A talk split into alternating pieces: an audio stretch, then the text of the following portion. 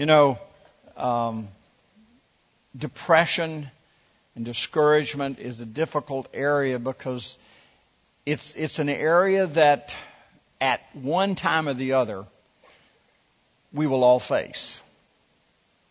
And actually, life is filled with problems and difficulties. You all figured that out, right? So the key is how do we respond to those? And if we don't respond correctly, then we're filled with discouragement and depression. Now, I'm going to be careful in the area, especially depression. Uh, there is such a thing as clinical depression. Uh, I'm not qualified to talk about that. That's a medical condition. I'm not in that position to talk about that, so I'm going to stay away from that. But what I do want to talk about is the kind of depression that comes uh, as a result of continued attacks, continued disappointments.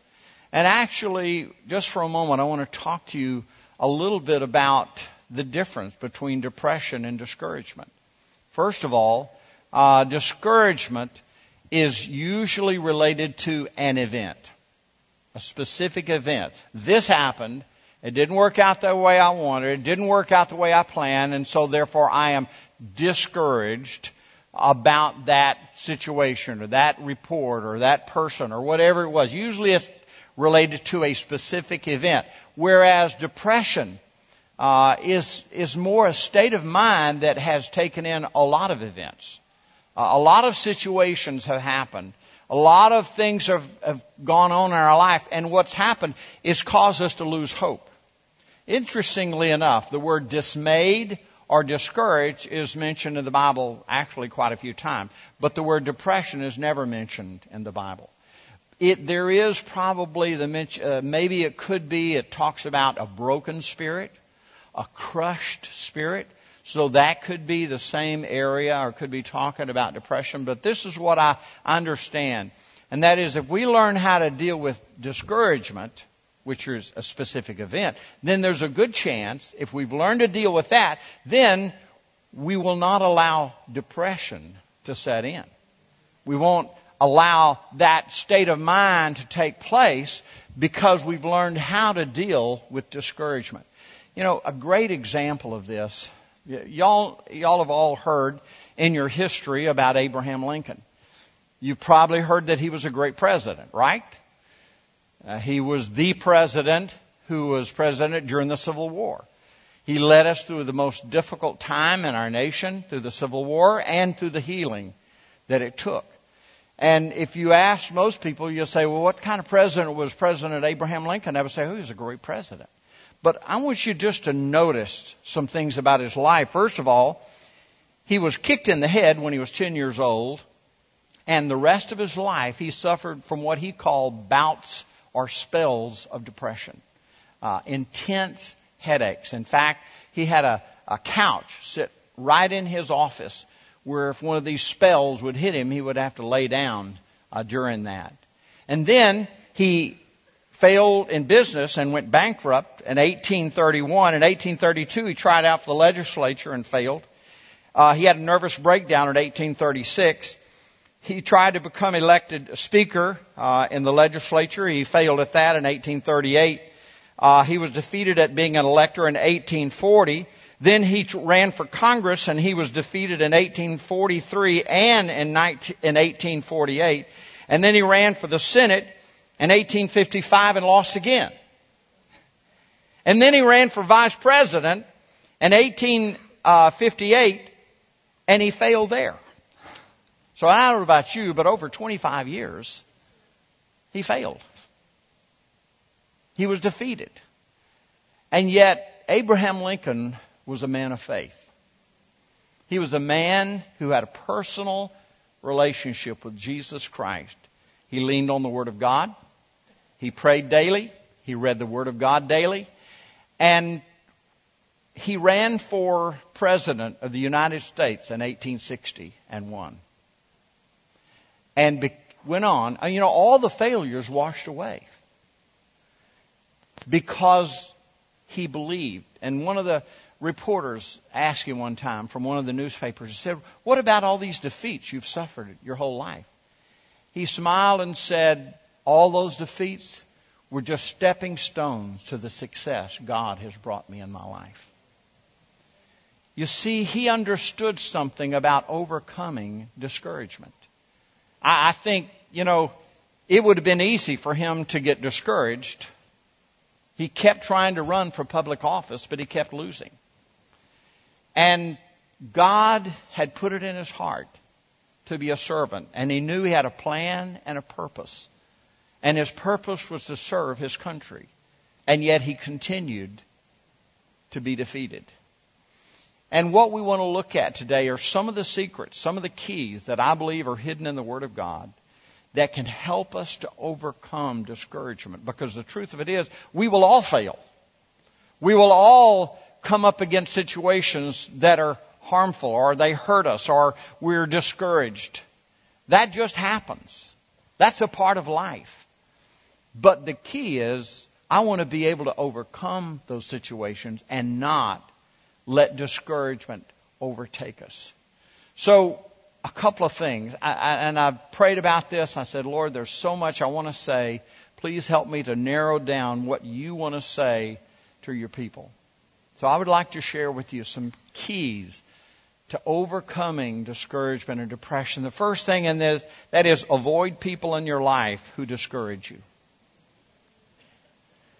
People will discourage you.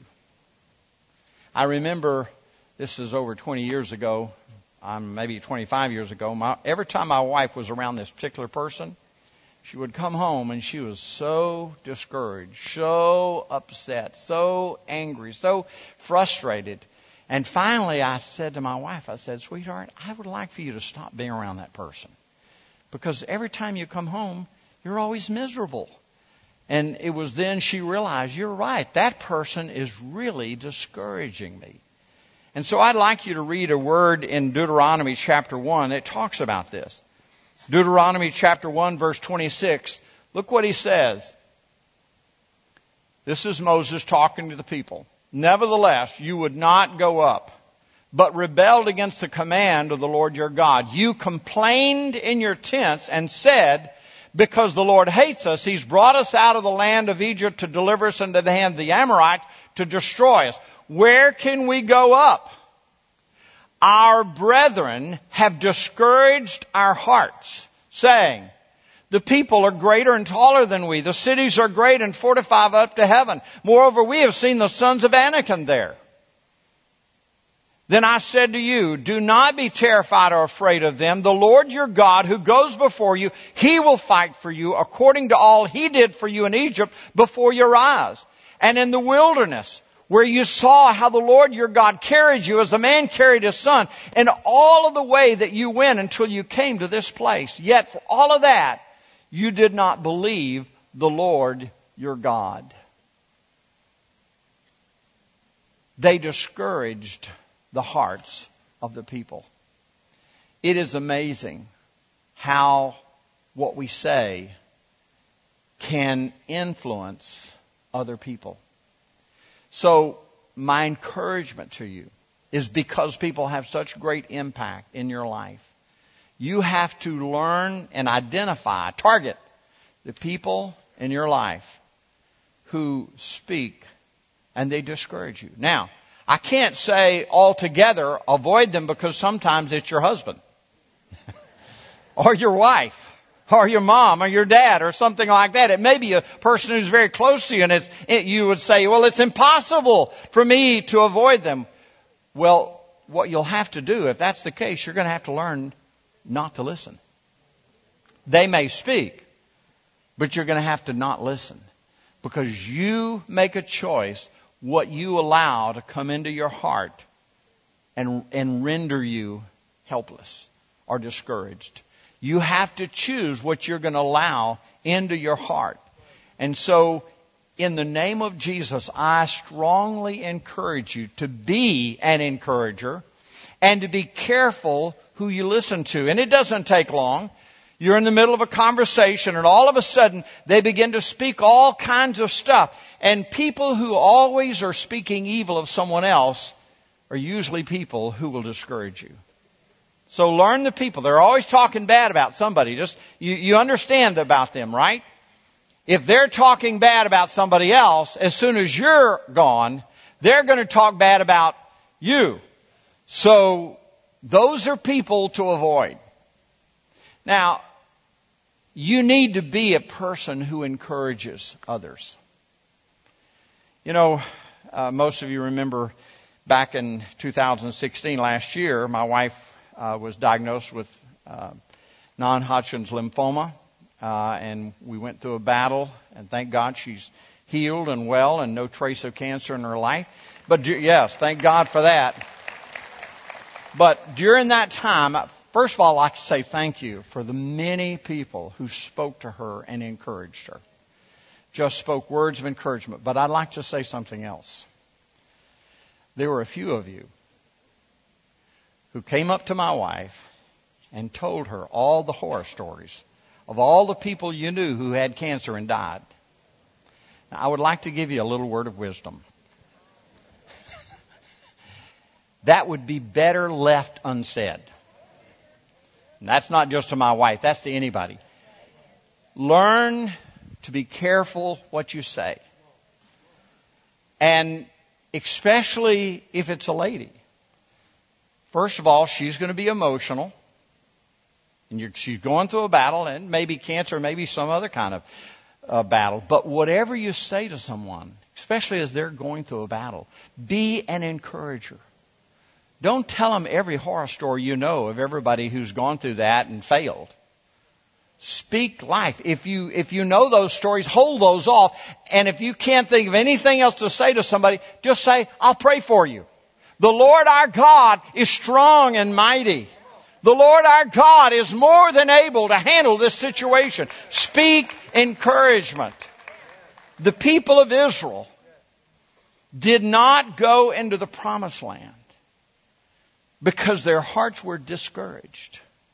It tells us here the, the, these guys, these ten of them, they came back and they discouraged our hearts. But that leads you also, I don't know if you caught this, but as we read that passage, it also says something else. Before they discouraged their hearts, what does it say? It says they complained in their tents. So that's going to be my second admonition to you.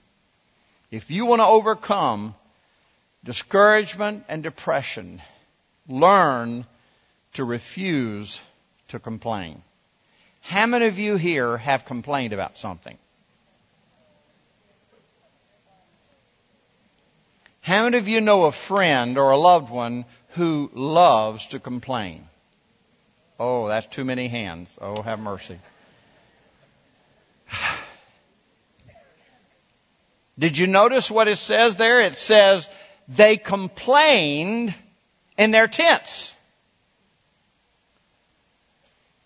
A lot of people say, why did the people of God, why did the Israelites, why did they not go into the promised land? Well, if you really look at it, it's because they complained. That says they disobeyed God, but when you begin to dissect that and understand that, they complained. They complained in the verse that we just read here. Look at another verse. It's in Numbers chapter 14, verse 2 through 4. This is a short passage. Their voices rose in a great chorus of protest against Moses and Aaron. Oh, if we had just died in Egypt and even here in the wilderness, they complained. Why has the Lord taken us to this country only to have us die in battle? Our wives and our little ones will be carried off as plunder. Wouldn't it be better for us to return to Egypt? Then they plotted among themselves, let's choose a new leader and go back to Egypt. Over and over and over again, they complained. I just want to say this about complaining. Think about this just for a moment. When we complain, we are actually discouraging ourselves. It's self discouragement when you complain. Because when you're complaining, you are declaring what God cannot do. You're declaring God's inability to handle the situation. Therefore, you're going to complain about it. You know, Life does not get better when you complain. If you complain to your husband or to your wife, it does not inspire them to want to be better husband or wife. Y'all figure that out. You do not complain a person into being a better person, but you can encourage them into being a better person. It's amazing how you speak words of faith, words of encouragement, even sometimes words that they don't deserve, and it makes them want to live up to those encouraging words. You can declare to your husband, thank you for being a great man of God. And he's thinking in his head, I'm not such a great man of God. But he will think, I want to be a man of God. I want to be who you are calling me. And he may know his failures, but he wants to live up to what you're saying. But you reverse that and you complain early in the morning and then in the middle of the day and then at supper and then at night, if you complain about your wife or your husband or your children or your job or this or that, it's amazing how those things that you complain about get worse. They get worse in our own eyes and in our own heart. So I want to encourage you. Don't be a complainer. Because it does not help us. It does not it's not beneficial. Five things that complaining does. Complaining discourages others. We saw that already. The second thing, complaining offends God. Number three, complaining condemns us to a life of if only. You saw that in that first passage we read. They're always saying, well, if only this had happened. Fourth thing, complaining discourages us. I was just mentioning that. And then the last thing, complaining robs us of our destiny. They had a destiny in the promised land, but complaining robbed them of their own destiny. So I want to encourage you. Be a person of faith. Be a person that believes God, that God loves you, that He cares for you. He has a plan and a purpose for your life. Encourage yourself. And if things are not going well and, and if things are, you know, falling apart, begin to do what I would say is encouraging in the third thing, and that is let your life be filled with praise and gratefulness. I cannot stress this enough. Let your life be filled with praise and gratitude, gratefulness. It is amazing how many situations get better when praise comes from your mouth. Praising God, worshiping God.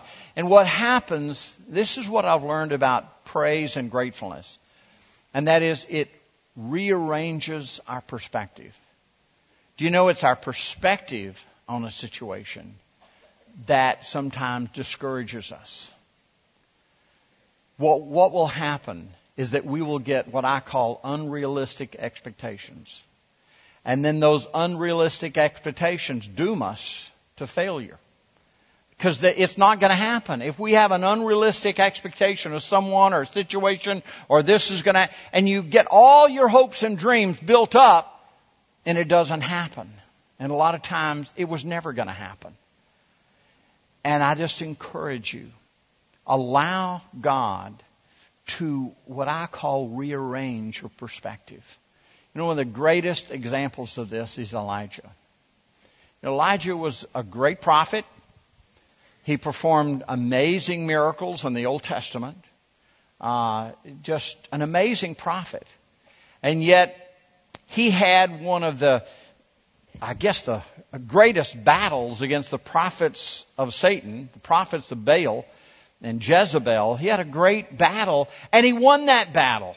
Remember that battle? Elijah called down fire from heaven and fire came down from heaven. it's one thing to call down fire from heaven and it actually happened. And it did. And it burned up all of the, the, the sacrifices on the altar. And then they killed the 400 prophets of Baal. And you would have thought that was the most amazing victory in the world. But I want you to notice what happens to Elijah. We're going to read it. It kind of follows after that. We're going to read it in 1 Kings 19. We're going to read first 10 verses. It says, When Ahab got home, he told Jezebel everything Elijah had done, including the way he killed all the prophets of Baal. So Jezebel sent this message to Elijah. May the God strike me and even kill me if by this time tomorrow I have not killed you just as you killed them. Elijah was afraid, fled for his life. He went to Beersheba, a town in Judah, and he left a servant there. Then he went on alone in the wilderness, traveling all day, sat down under a solitary broom tree and prayed that he might die. I've had enough, Lord, he said. Take my life. I'm no better than my ancestors who have already died. Would you say he's depressed and discouraged? I would say so. Oh, go, go ahead, Lord. Just kill me. Just kill me, Lord. Then he laid down and slept under the broom tree. But as he was sleeping, an angel touched him and told him, get up and eat he looked around and, and there beside him was some bread baked on some hot stones and a jar of water. And we don't know where that came from. God provided. Angels brought it, I guess. So he ate and drank and laid down again. Then the angel of the Lord came again and touched him and said, get up and eat some more or the journey ahead will be too much for you. So he got up, ate and drank and the food gave him much strength, enough strength to travel for 40 days and 40 nights to Mount Sinai, the mountain of God. And there he came to a cave where he spent the night. But the Lord God said to him, What are you doing here, Elijah? What's going on, Elijah? And I love his answer. Talk about depressed and discouraged. Elijah replied, I have zealously served the Lord God Almighty. But the people of Israel have broken their covenant with you, torn down your altars, killed every one of your prophets, and I am the only one left, and now they're trying to kill me too. I want to tell you that is not the truth. it wasn't true. He was not the only one left. Later, God tells him, I still have 500 prophets who have not bowed their knee to Baal. He was not the only one, but he felt like the only one. You see, Elijah was discouraged and depressed because he had two wrong perspectives. The first perspective that was wrong was he felt like he was a failure. He felt like that what should have happened, again, here's unrealistic expectation, what should have happened, as soon as he had this great victory, he thought Jezebel would have t- took off running, and he would have thought that everybody in Israel would just fall down worshiping God and no one would worship false gods anymore. It didn't happen. See, he failed to recognize how diligent and clever the enemy is. And that the enemy does not give up easily. And just because the devil got set back and had that victory by Elijah and God over the prophets of Baal, that doesn't mean the devil's just going to lay down and, and give in. So he had this perspective that he was a failure. That all the people didn't not do what he thought they should have done, so he felt like he was a failure. And the second perspective, here's the interesting thing. He felt like God only worked in dramatic ways. He was a, a prophet who thought that God was just working when fire was coming from heaven or the axe head was floating to the surface or when something amazing was happening. That was when God was at work and it was causing him to constantly be, be discouraged because he did not understand that God is at work in our life every day. And so God has an experience with him. We're about to read it in the next few verses where God wants to rearrange his perspective. Look, if you would, verse 11 through 13. He says this, Go out and stand before me, before me on the mountain, the Lord told him. And as Elijah stood there, the Lord passed by, and a mighty windstorm hit the mountain. It was such a terrible blast that the rocks were torn loose, but the Lord was not in the wind. And after the wind, there was an earthquake, but the Lord was not in the earthquake. And after the earthquake was the fire, but the Lord was not in the fire. After the fire, there was the sound of a gentle whisper. When Elijah heard it, and obviously implied there, is he recognized that was God. When Elijah heard it, he wrapped his face in his cloak and went out and stood at the entrance of the cave. And a voice said, the second time God said it, Elijah, what are you doing here? What are you doing, Elijah? Why are you discouraged? Why are you depressed? You are not a failure. And God was trying to show him, I work every day in small things. You know, when we are able to get up and love our children, it's God at work. You don't have to call down fire from heaven for God to be working. Sometimes you just make it to work and it's a miracle. God, and He's trying to rearrange our perspective too. He wants you to know that He works in just small areas, small situations, a still small voice. And you know, it's hard to know because Elijah doesn't say a lot here. All it does is he just wraps himself in a blanket and stands out there thinking about what God has just tried to show him. God has tried to say to him, Elijah, I'm not just in the big things, I'm in the small things. I'm in the still small voice. And you know, Elijah had to make a choice. He was going to allow God to rearrange his perspective. And therefore, he could begin to reflect on God's faithfulness. And he could begin to believe God again.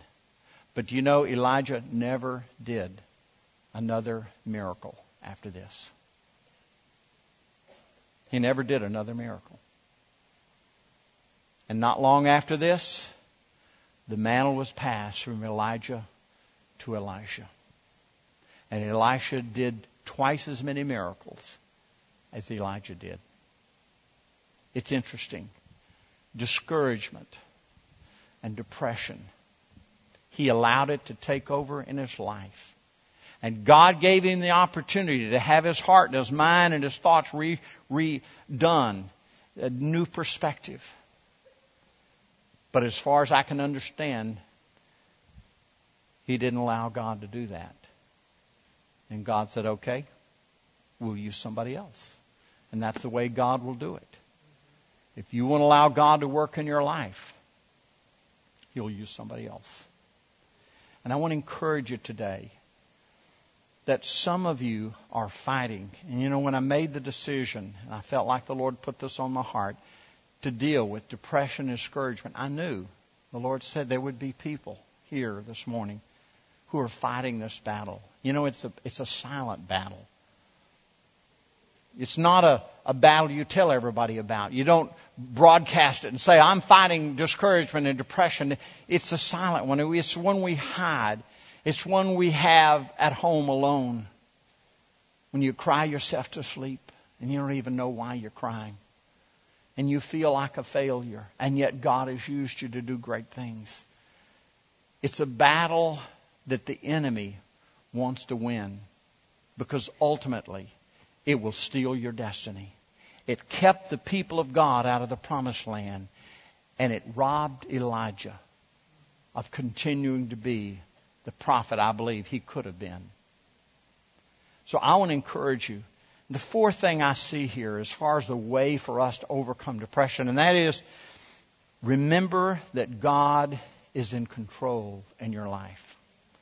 You see, it is whenever we lose sight of the fact that God is in control of your life and that He knows what He's doing and that He works good things in your life. And you know, God has the ability to work all things for good. But if you lose sight of the fact that He can work all things for good, it's easy to get discouraged when things don't work out. When life throws you a terrible twist and something happens that just shakes you to the core, you have an opportunity.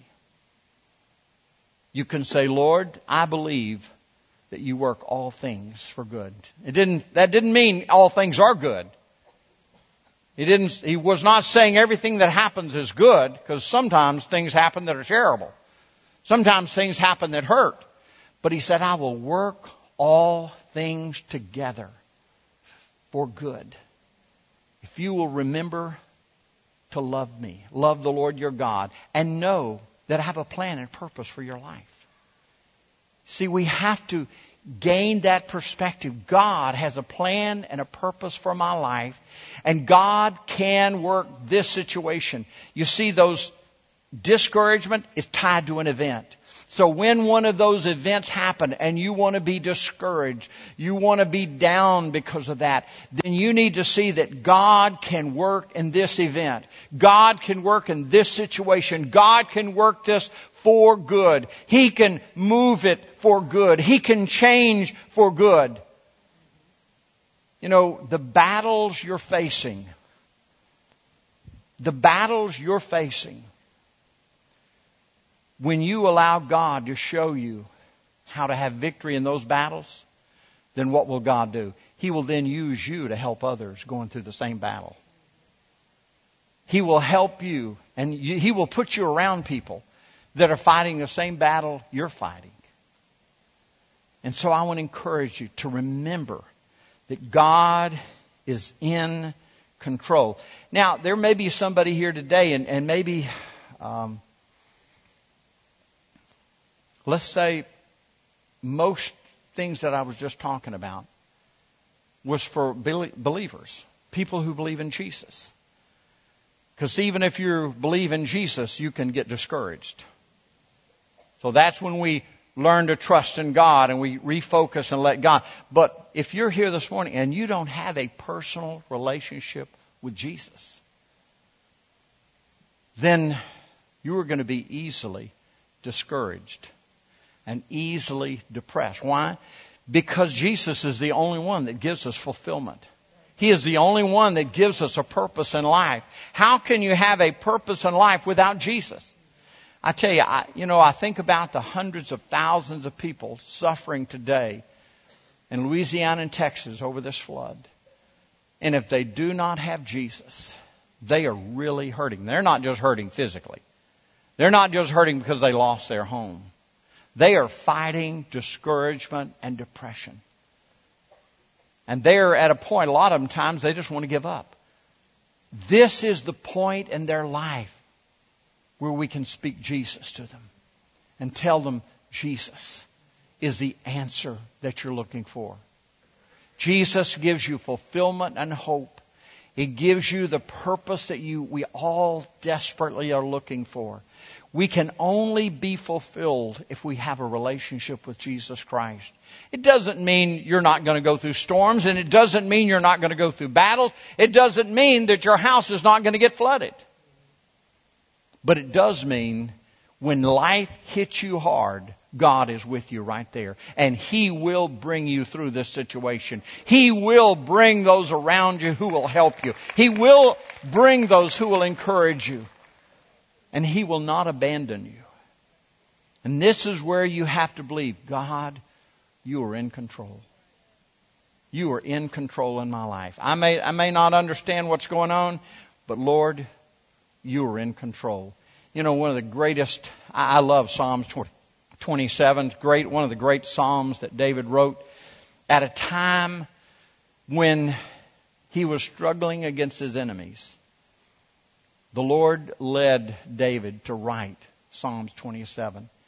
And I want to encourage you, if you are fighting discouragement or depression, what a great psalm for you to read in the morning. Just a word to encourage you, a word to refocus your heart and get a better perspective. Let me read it for you. It's in Psalm 27. Just, I'm just going to read the first eight verses. So powerful. This is declaring. This is David encouraging himself. The Lord is my light and my salvation, so why should I be afraid? The Lord is my fortress, protecting me from danger. Why should I tremble? When evil people come to devour me, when my enemies and foes attack me, they will stumble and fall. Though a mighty army surrounds me, my heart will not be afraid. Even though I'm attacked, I will remain confident. Verse 4. The one thing I ask of the Lord, the thing I seek most is to live in the house of the Lord all the days of my life, delighting in the Lord's perfections and meditating in His temple. Then He will conceal me there when troubles come. He will hide me in his sanctuary. He will place me out of his, out of reach on a high rock. I love it. Then I will hold my head high above my enemies who surround me. At his sanctuary, I will offer sacrifices with shouts of joy, singing and praising the Lord with music. There's you fill your life with praise. Verse 7. Hear me as I pray, O Lord. Be merciful and answer me. What a powerful verse in verse 8. My heart has heard you say, Come and talk with me. And my heart responds, Lord, I'm coming. I'm coming, Lord. You know, God is speaking to his people today. So many of you have been fighting battles of discouragement, battles of depression. If you know the Lord today, I encourage you to allow him to rearrange your perspective like he tried to do with Elijah.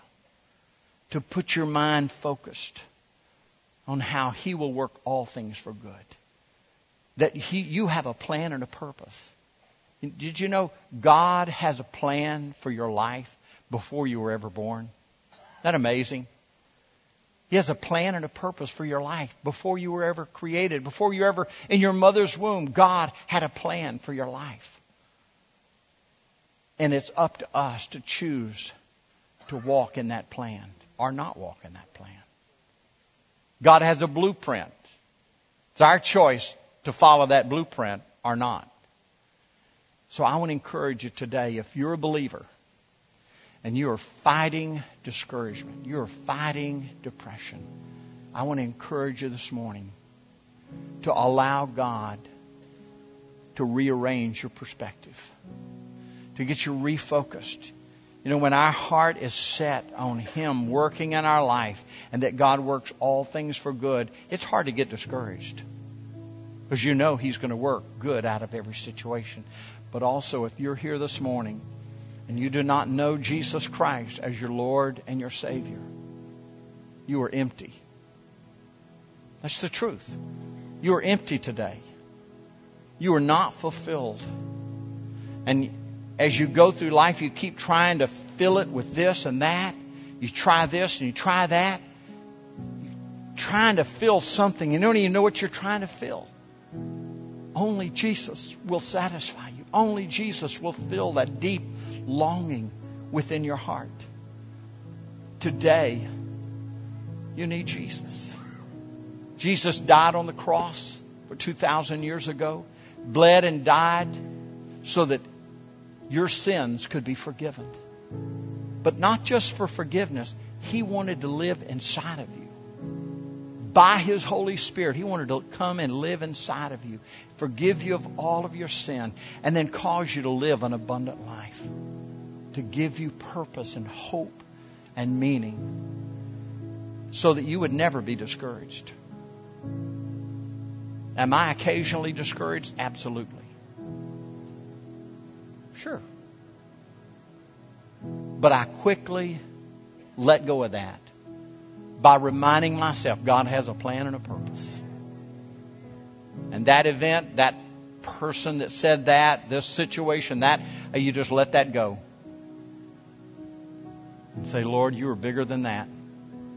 You are bigger than that.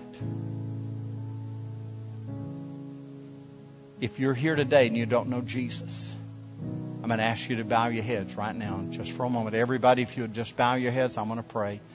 Lord Jesus, I believe the Holy Spirit is speaking to the hearts of every person in this room. Lord, we've all been here. We've all been at that place of discouragement. But Lord, I pray right now for individuals in this room that are empty and they need Jesus. They need you, Lord. They need you to forgive them and fill them and give them a sense of purpose and a sense of hope. You are the only one, Lord, that can give them what they're looking for. And Lord, I believe that those individuals are not here just by chance today, but Lord, you brought them here today. during this whole message, Lord, you have been speaking to their heart. You've been saying to them, you want them to know Jesus. You want them to know you. You want them to surrender to you and your plan and your purpose for their life. Lord, I ask that they would respond. I ask that they would be willing to say, Yes, Lord, here I am. Here I am, Lord. If you're here this morning and you're one of those empty people that keeps trying to fill things, but you know you can't fill it without Jesus. If you're here this morning, you know that God has been tugging at your heart to surrender your life to Jesus, to turn your life over to Him. You hear this morning, God has been speaking to your heart. I'm going to ask you if you would to raise your hand. Anybody?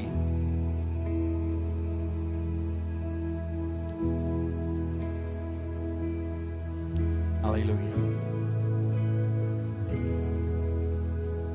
If you would, I'm just going to ask everyone to stand to your feet. And we're going to sing that song that we sang earlier. And if you would like to surrender your life to Jesus Christ, I'm going to ask you just to get out of your seat, come down to the front. I want to pray with you right here for you to receive Jesus Christ as the Lord of your life.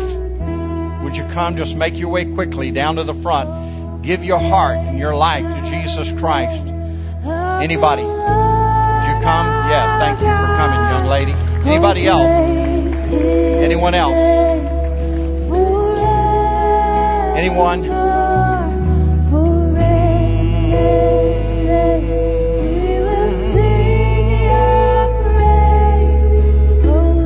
Anyone else? Thank you, young man. Thank you, Lord.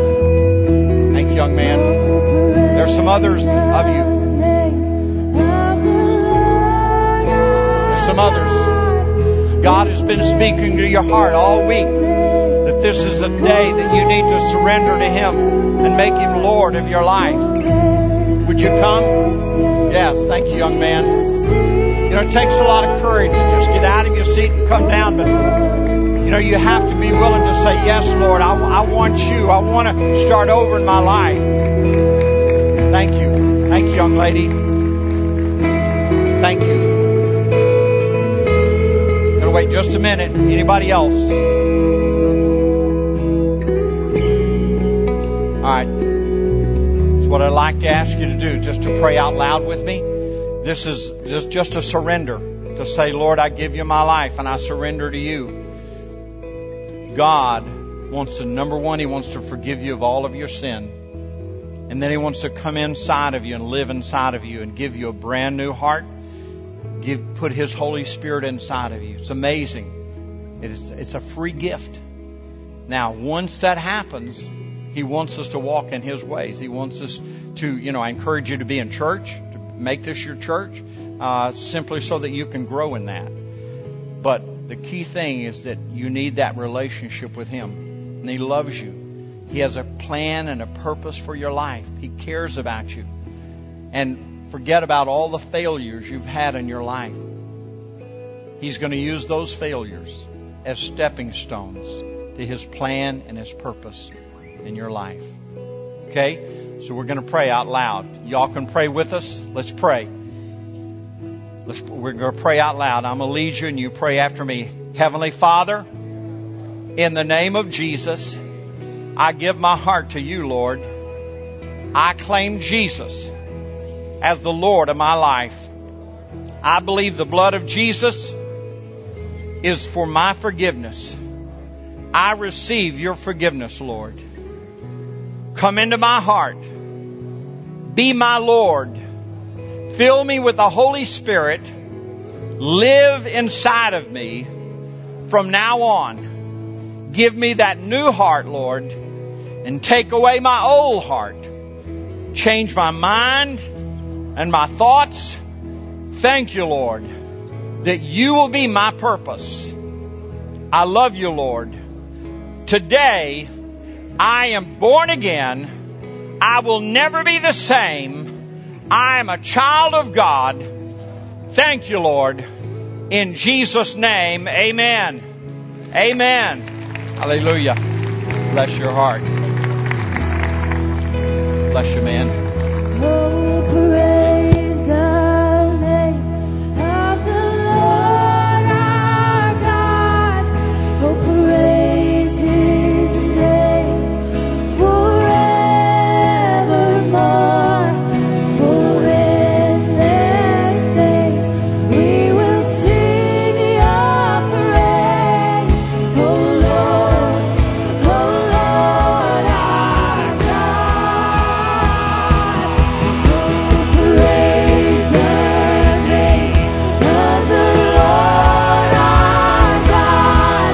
over.